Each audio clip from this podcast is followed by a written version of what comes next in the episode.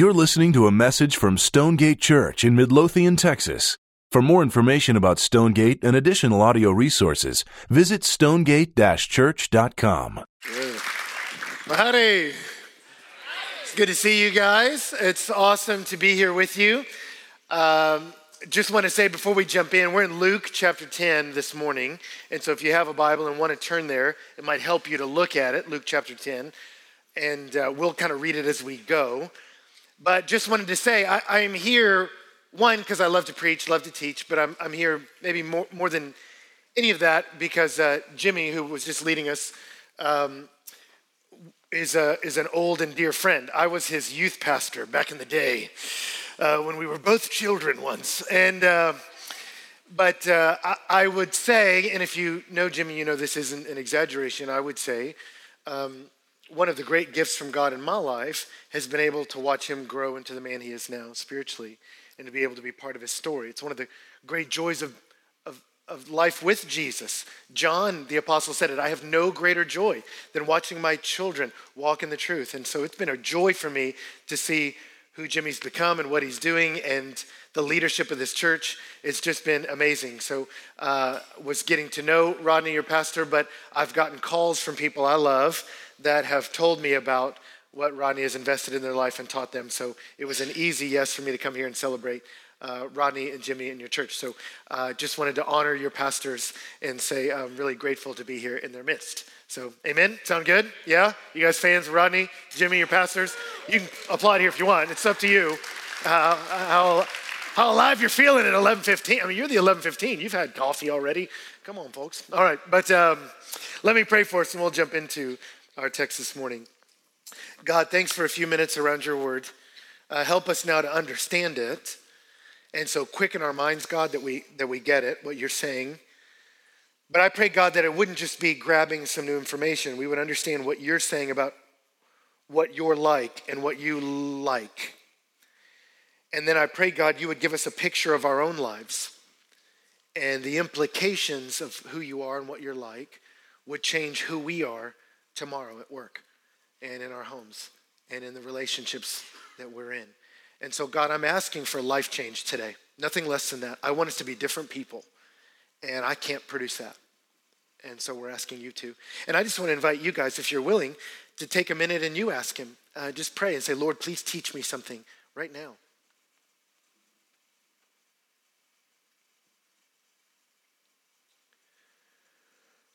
Uh, and then, if you would, please pray for me that the Lord will use me and I'd be helpful to you.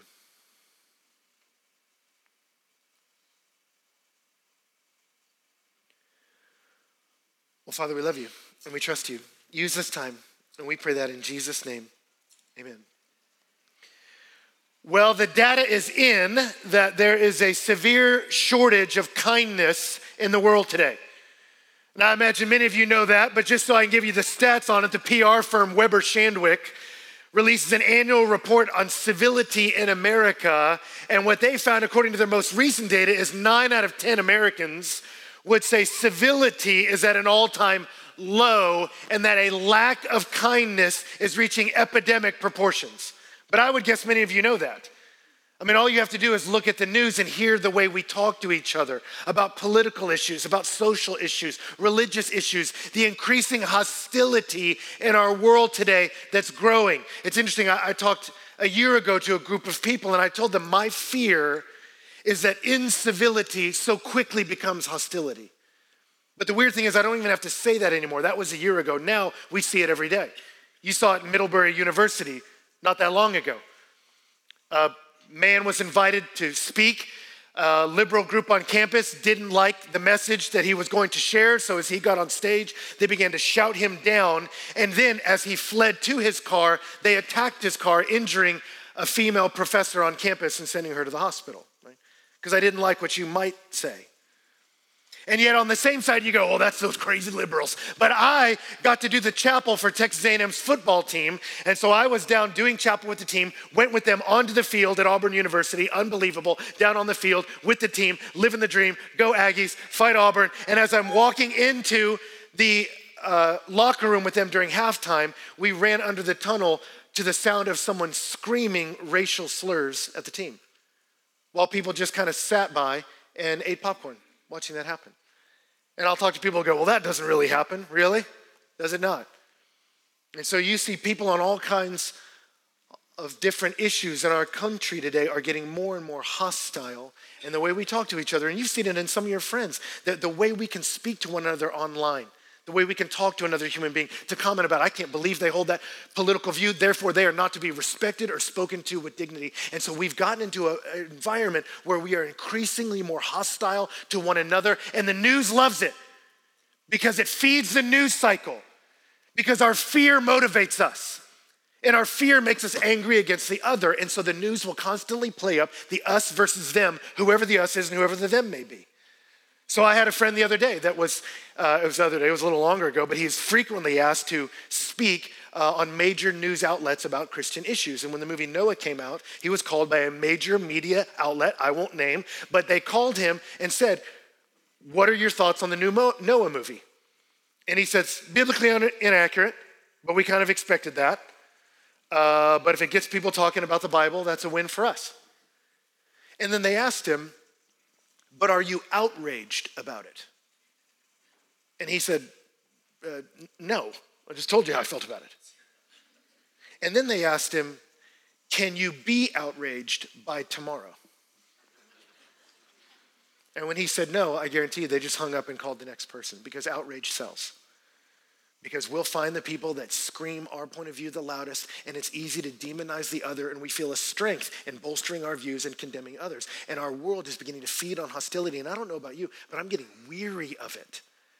I've gotten to the point where I'm like, I can't even open the news first thing in the morning without just thinking, babe, it's time to move to Montana. We're gonna pack up the kids, move into the woods, just live off the land, just berries and fruit and, uh, and fish, and we'll churn our own butter and just get away from all these people. Because there's so much anger in our culture today. And you go, well, not me. Well, I just got to pick the right issue because there's an us that we love and there's a them that we don't. And on and on, our culture is going to keep picking at it and keep picking at it. That's the world we're in today of man, it's got to be red versus blue, liberal versus conservative, Republican versus Democrat, right? It's got to be pro choice versus pro life, LGBT versus Christian community, country music people versus people with taste, CrossFit people versus normal humans. And on and on it goes. And the reality is, it's easy to tell ourselves, man, we're just loving people, provided that the people we love fit a certain criteria. But if you're in the thems, it's easy for me to judge you and condemn you, right? And so that's the world we live in today. And uh, we could go on and on about that, but that's not that much fun. So I want to do something here. I want to press pause on our drama, and I want to pick up somebody else's drama. Because the truth is, we can go back into the Bible and you see Jesus trafficked in a day where there was a lot of political and religious and ethnic tension. And he trafficked in that every day. And so I want to take a moment, we're looking at Jesus, where Jesus is going to walk into a political, religious, ethnic, tense moment. And I want to see how Jesus navigated it because the people of Jesus are meant to do it in the same way.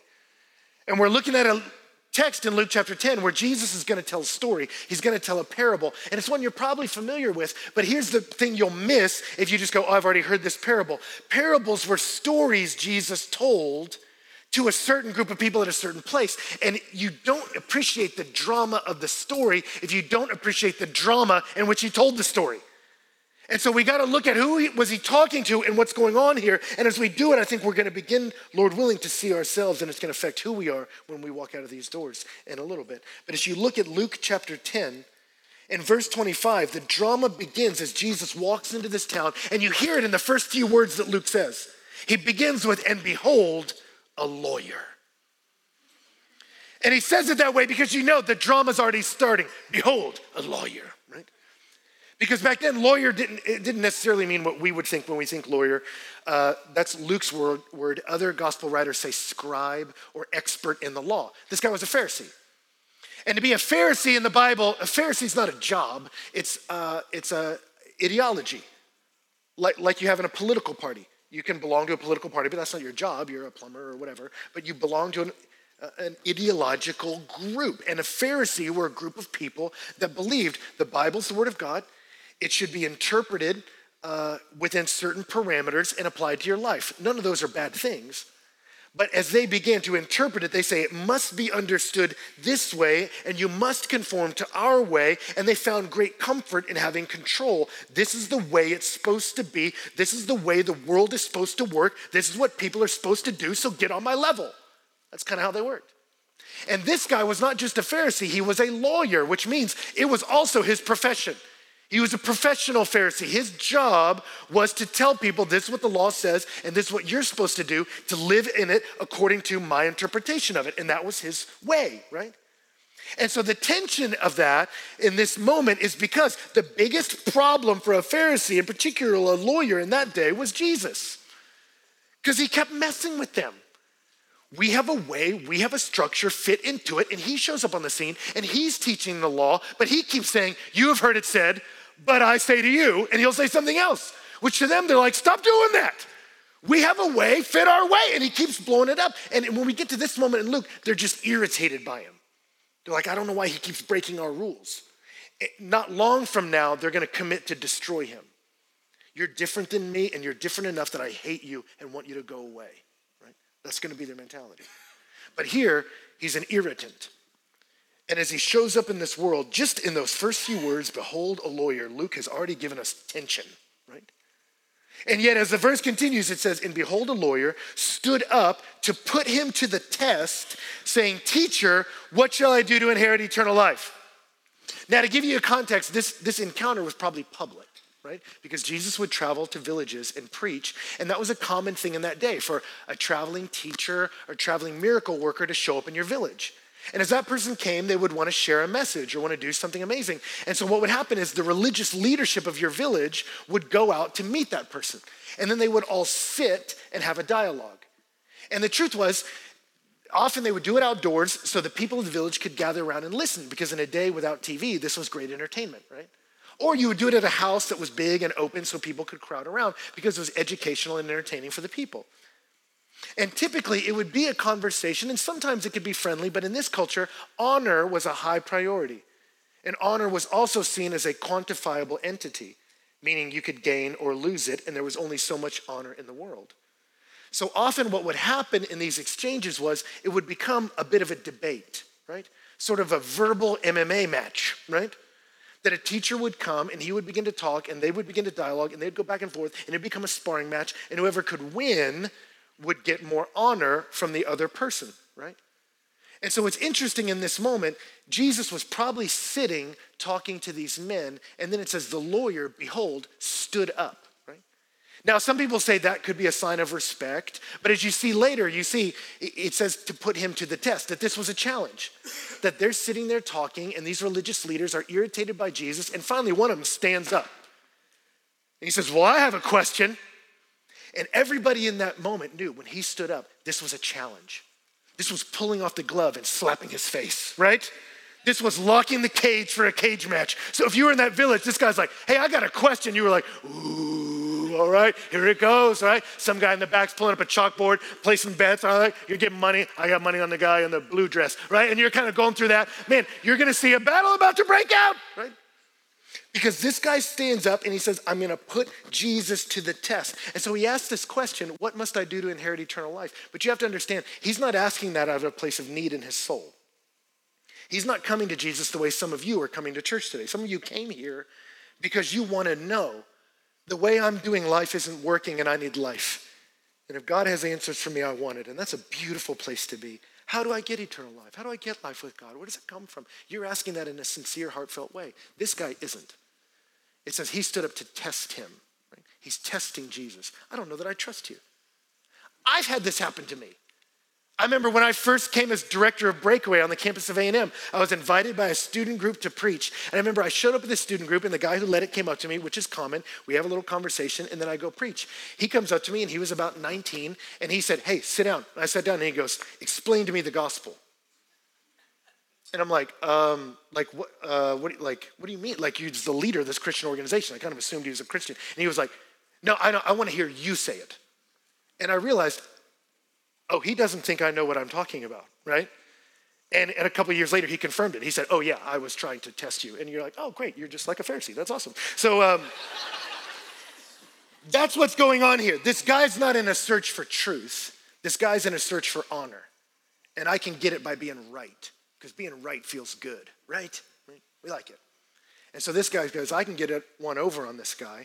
And so he challenges Jesus, and he does it in a way that was common in that day. What you would do was you would ask a big general question. And this is a big general question. Rabbis have been debating this for over 400 years, right?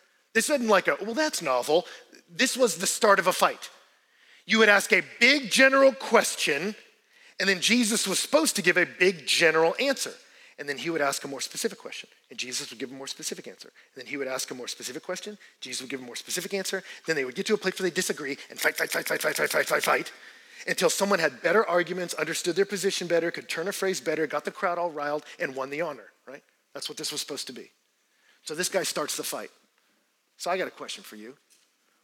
What must I do to inherit eternal life, right? That's the question. And Jesus responds in verse 26. What's written in the law? How do you read it? Did you see what Jesus just did?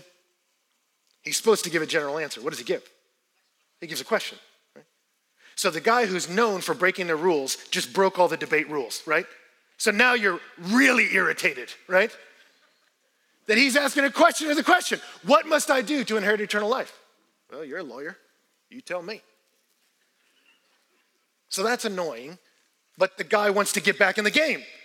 So he does it, and Jesus leads him a bit. Jesus says, How do you read it? What Jesus is saying there is, Don't tell me what you think, quote a text.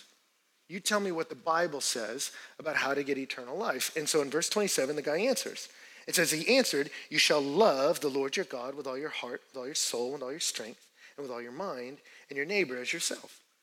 What he does is he takes Deuteronomy chapter 6, love the Lord your God with all your heart, soul, and mind, which is part of the Shema. They would recite it twice a day and he combines it with Leviticus 19. Leviticus is about how to live as a culture, and he summarizes Leviticus by saying, Love your neighbor as much as you love yourself. So the guy takes Deuteronomy 6, love God with your entire being, Leviticus 19, love your neighbor as yourself, and he puts them together and says, I think this is what you must do love God and love people. That's the whole summation of the law. And Jesus says, You're right. Great answer. Strong answer. Jesus will give this answer when he's asked a similar question, right? And so the guy gives a strong answer, and there was Jewish precedent for it. And so Jesus says, You're right, you've answered correctly. Now, before we continue in the story, let me be clear on this. Some of you uh, are maybe a little nervous by this. You're like, Wait a minute, I thought we received eternal life by grace alone from God through faith. This sounds like I'm supposed to do something to get eternal life. That doesn't sound like this. Why is Jesus quoting the gospel wrong? Jesus is not wrong. What is faith? Is faith just understanding truths about who God is? No. Right? Is faith believing certain facts about God and Jesus is the Son of God? No. So faith isn't just, I believe these facts. That's not what faith is, right? The devil believes true things about God. The devil knows more about Jesus than you, and he has accurate information and he believes it. The devil believes Jesus Christ is the Son of God, believes Jesus died for your sin. The devil believes all that. But I think most of us would agree, even if you're not really from a spiritual background, the devil's probably not a Christian, right? so if he does all that, then what, what truly does save you? What, what's the difference between you and the devil? That's one of the questions from this morning, right? Is he can believe all that, but he can't see it as lovely. He can't treasure a God who would come for us a Jesus Christ who would lay down his life for us. That's the difference.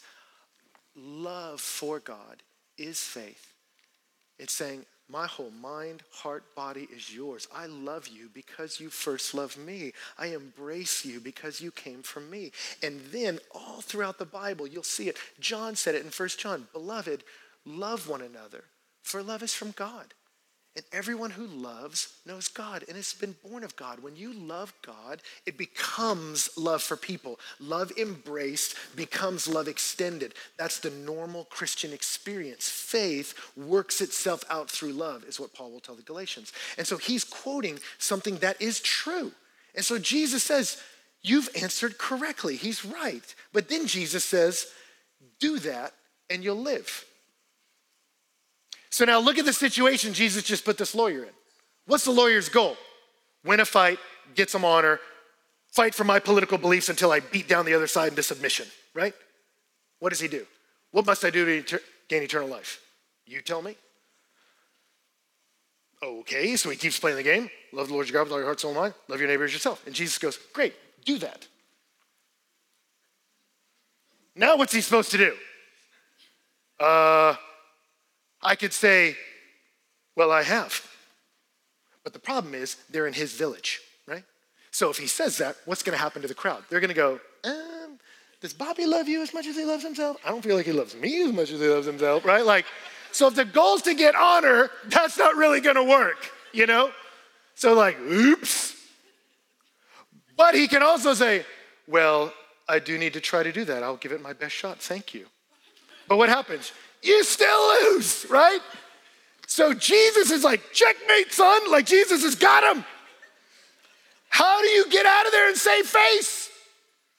You got to find a detail. You got to get specific. You got to get back into the debate world. So he does. He says, Well, then who exactly is my neighbor? And did you notice in the text it says, seeking to justify himself. Justify himself to who? To all these people in his tribe. How do I show them I'm, I'm legit? In justifying himself, he says, Who is my neighbor? Now, rabbis had already answered this question Who is your neighbor? Unequivocally, to the Jewish people, it's the Jews, the Jewish people, right? And so there were debates on this. If, if, a, if a foreigner who holds a different set of political de- beliefs than us, someone who believes abhorrent things that are offensive to us and our God, if that person is drowning, you're not obligated to help them. Let their people help them.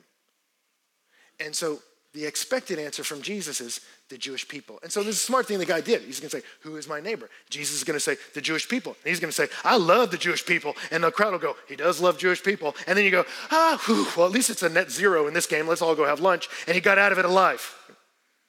And so he asked a specific question Who then is my neighbor? Jesus is supposed to give a specific answer, but what does Jesus do? Verse 30.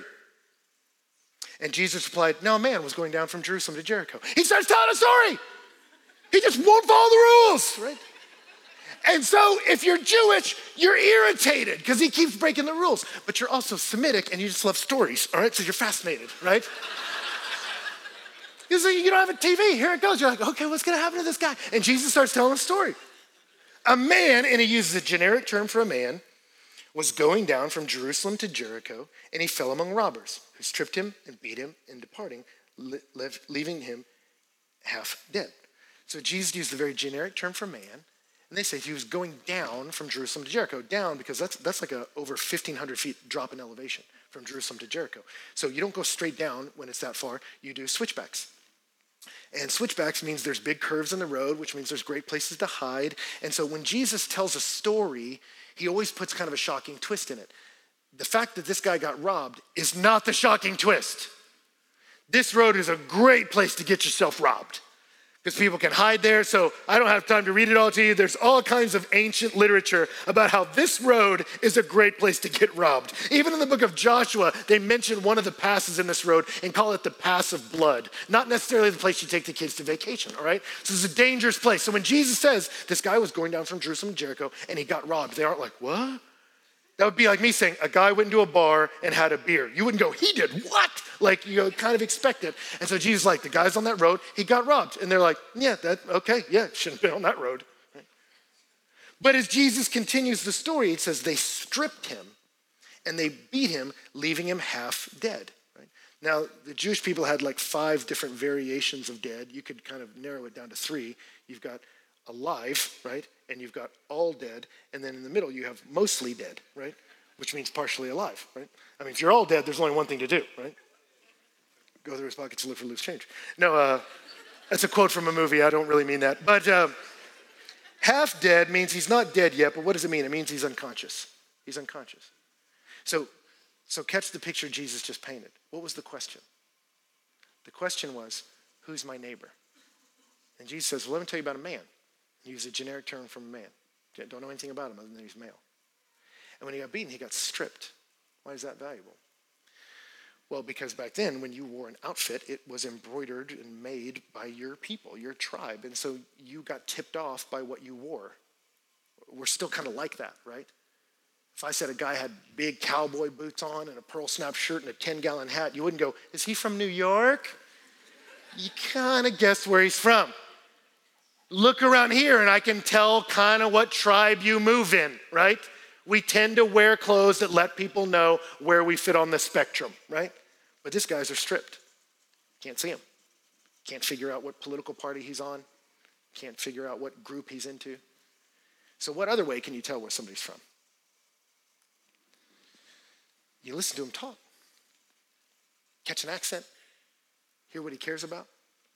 It's interesting, a professor who taught this text to us, he, he used this illustration and I loved it. He said, If I was in New York and went to go see the Yankees play, he said, and I decided to buy, and he called it a cylindrical meat product.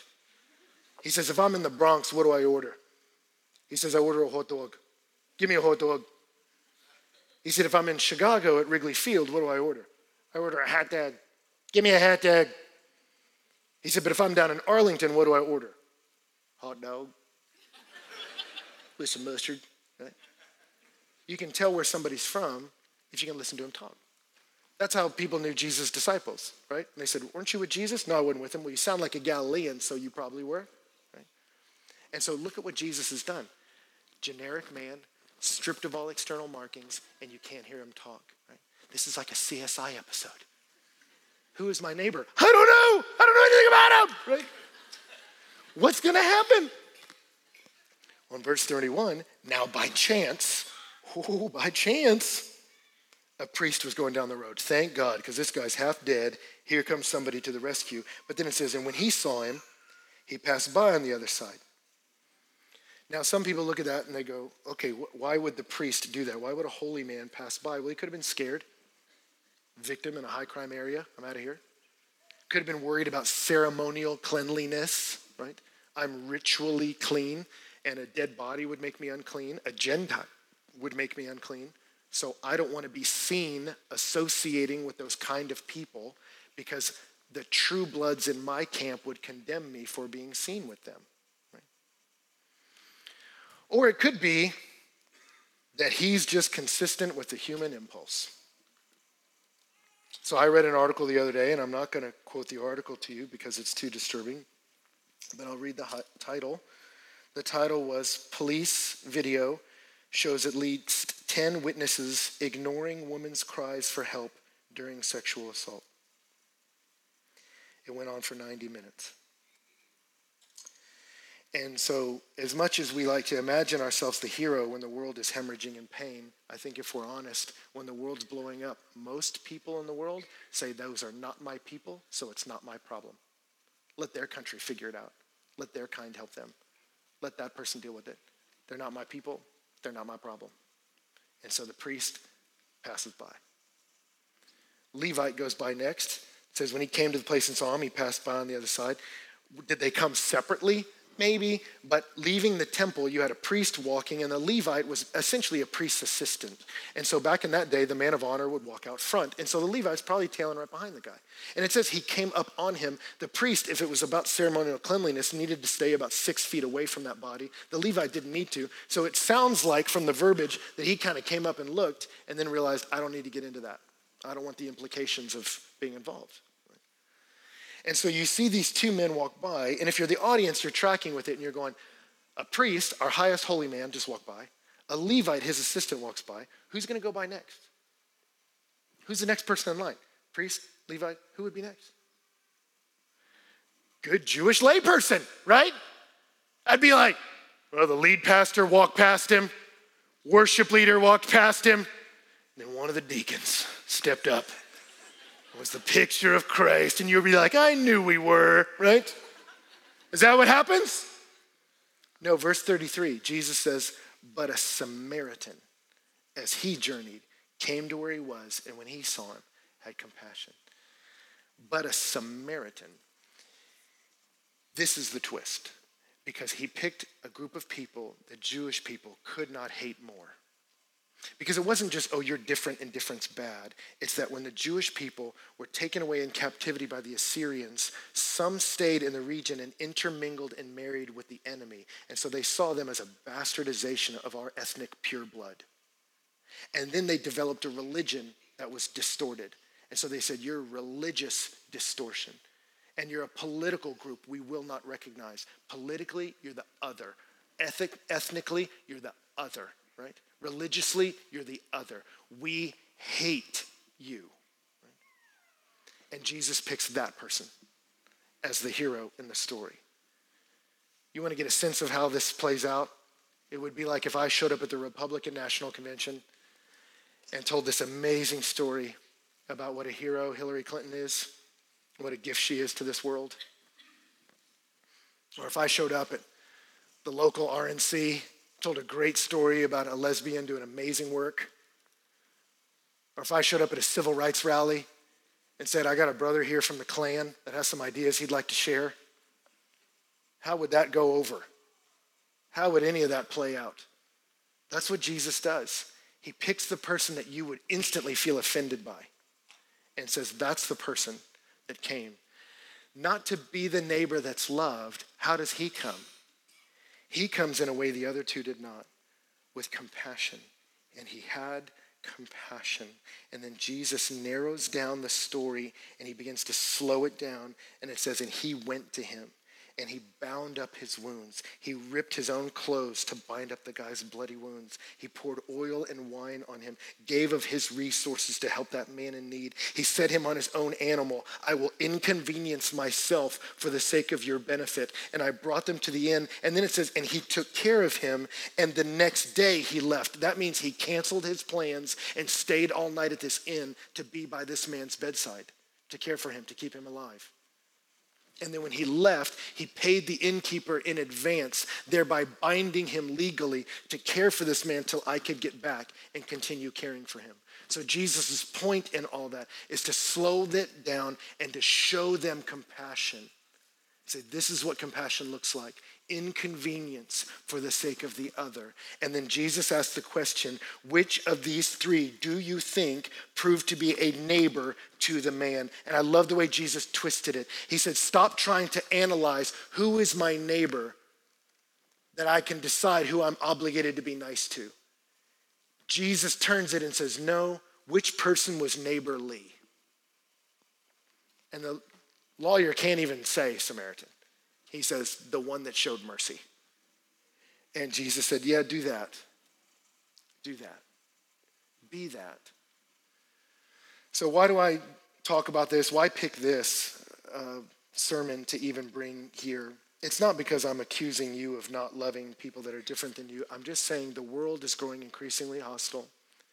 It's us versus them. That's the world we live in. And it's easy for us when you get into the right category to identify the thems. But what Jesus is challenging his people to do is to be people of compassion. And compassion extends to everybody. Love engages everybody across religious spheres, across political spheres, across ethnic boundaries. I don't have to agree with what you agree with. I don't have to like what you propose, but do I have love sufficient to spill the banks of my own tribe into yours? That's what we're called to because that's what God did for us. While we were enemies, Christ came to us. And now he's calling his people, Will you be like me? Will you extend out in the way I did and extend out beyond your normal boundaries? Beyond what's comfortable for you. Are you willing to do that? Because that's what God's love does. It extends beyond our natural boundaries. His love spills past acquaintance right on into enemy. Right? And we like to quote that, love your enemies, but it's different when you're called to actually do it. I remember for me, when this first landed on me when I was in high school, for me, I remember there was a kid in high school that was enormous. Just a mountain of a human being and angry. Just, just an angry kid. He used to, like, he'd wear spikes all over him in big combat boots, and he would just march down the hall like this. He's the only guy I ever saw pick up a human being and throw them in a trash can. Like that's the kind of thing like you see in like like 80s movies or something. You know what I mean? But this little freshman kid was in his way. That was the only offense, and he just was like, ah! threw him, and you're like, oh my gosh, why such violence, Brent? You know, like he was crazy. So I did what every other good kid did do you avoid him and you talk bad about him to your friends, right? That's the good Christian thing to do. You whisper, right? And so I remember a Christian concert was coming to town. And so a guy told me about it, and I was excited because I was a Christian. Good Christian concerts come, listen to some good Christian music. So I did what every good Christian did when a good Christian concert with good Christian music came. I went and invited all my good Christian friends. So a bunch of good Christian people go to this good Christian concert and listen to good Christian music and have a good old Christian time. That's what we were planning on doing. So you'll never guess my shock when I walked in, and there's Brent. And he's like, hey, man. And I'm like, hey, man, you lost? Is there like a Slayer concert nearby? Like, what are you doing here? And I remember looking at me and he was like, Eric invited me. And he said, Man, I had no idea anything like this existed. He said, and he's telling me about Jesus and all this stuff. And he said, no, I don't know any of this stuff. He said, and uh, man, I'm just so glad I'm here. And I remember that broke my heart because my MO was to judge and condemn and dismiss you for being the other. And God's heart is to reach out across those boundaries. That compassion moves into action, it engages everybody. It doesn't just tolerate. Christians are called to more than that. That's the world. We're supposed to tolerate each other. Do you know what tolerate means? Look it up in the dictionary. It means to be comfortable with the existence of the other. Does that sound like a world you want to live in? I just try to be comfortable with the fact you exist. Wow, what a great place. How do I join here? No. Love engages, it gets off the horse, it moves towards them. It sees the pain of the other is my call into action, right? That's what it does. So in the early church, little baby girls were not viewed as valuable. So it was permissible in Roman society.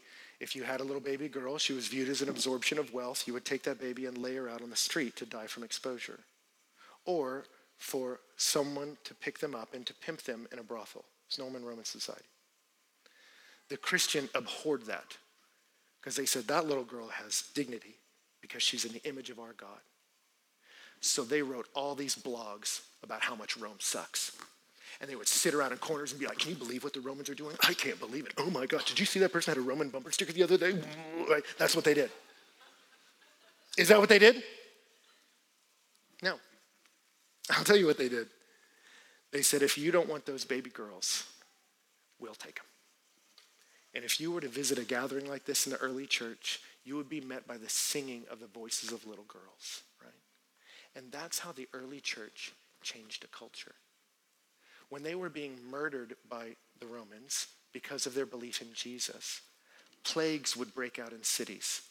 And when a plague breaks out in a city, sometimes a third, sometimes two thirds of the people in that city die. So when a plague breaks out, you break out. That's what you do. You get the heck out of there. And if you have to leave your wife or your kids or your friends, whatever, I want to live. So when a plague broke out, everyone would leave except the Christian. Because the Christian said, This person has dignity, and if it costs my life to care for their life, I'm going to give it because that's what Jesus did for me. And Rome changed because of a love like that. And that's what we're called to to look at this world that clenches its teeth and fist and to say, I will not clench mine back, but I will come with bandages and oil and wine and compassion.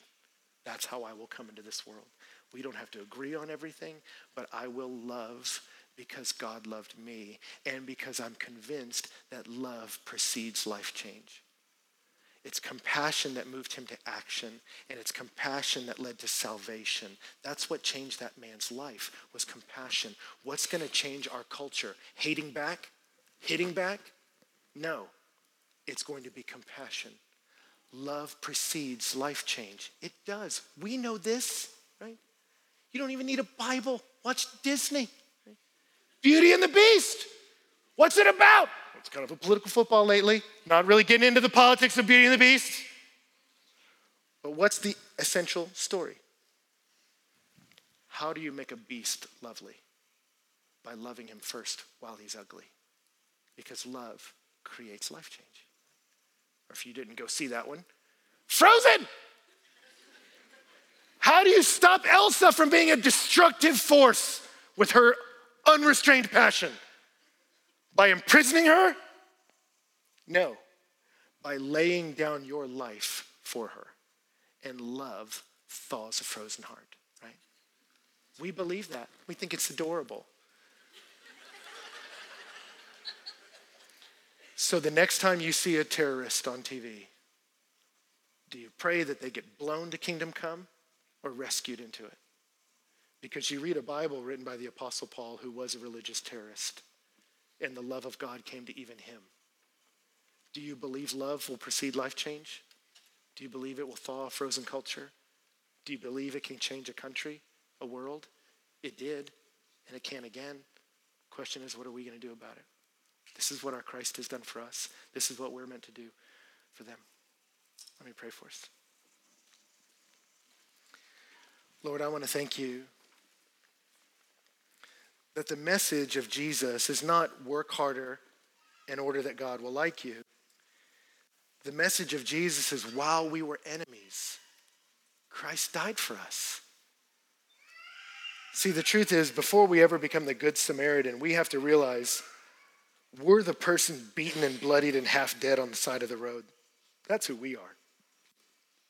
All of us have trespassed, is what the Bible says. We've gone places we should not have gone. All of us have been dominated by shame and by sin. We are the people on the wrong road, beaten within an inch of our life. That's who we all are. And yet Jesus Christ came to us. That's why we sing. We sing about a God who didn't say that's their problem. We sing about a God who came running. And while we were his enemies, he came for us that we might live through him. While we were enemies, he died for us that he didn't just give a great expense, he gave all he could give, living the perfect life we could not, dying the death we deserved, burying our shame in the grave, and then rising victorious and inviting us to join him in extending compassion to a broken world. God, I pray for any in this room this morning that doesn't know the grace of the Lord Jesus Christ, that even now they can say, I want him to heal me, bind me up, carry me home, rescue and redeem me. And you pray that to him right now. And then tell one of the pastors here, let us pray with you. And then, God, for those of us who know you, the world will keep inviting us to outrage. It'll come tomorrow in our office, through our TV, through our phone, through a phone conversation. And God, I pray as we look at that coworker, as we talk to that person in our neighborhood, we wouldn't begin to distance from them because they're the other. But we would ask you, what would it look like for love to leap across boundaries here? What would it look like for me to extend kindness here? What would it look like to look like my hero, Jesus, here? And I pray, Lord, Dallas, Fort Worth, this whole region would change because the people of Jesus love like Jesus. Make us like that, God. Ask Him that, would you? Just before we move on from this moment, ask Him that. Ask Him to give you a vision of your life this week, who you're going to be in the room with. Ask Him to show you the people you would normally avoid or gossip about. Who are the people you're most prone to condemn? Ask Him, what would it look like to love those people? What would I say? What would I do? Lord, give me a vision of what it would look like to enter that room in a different way, in a Jesus way. Ask Him to show you for His glory and our good. Thank you for listening to this message from Stonegate Church, located in Midlothian, Texas. For service times, additional audio and study resources, as well as information about our church, please visit us at stonegate-church.com.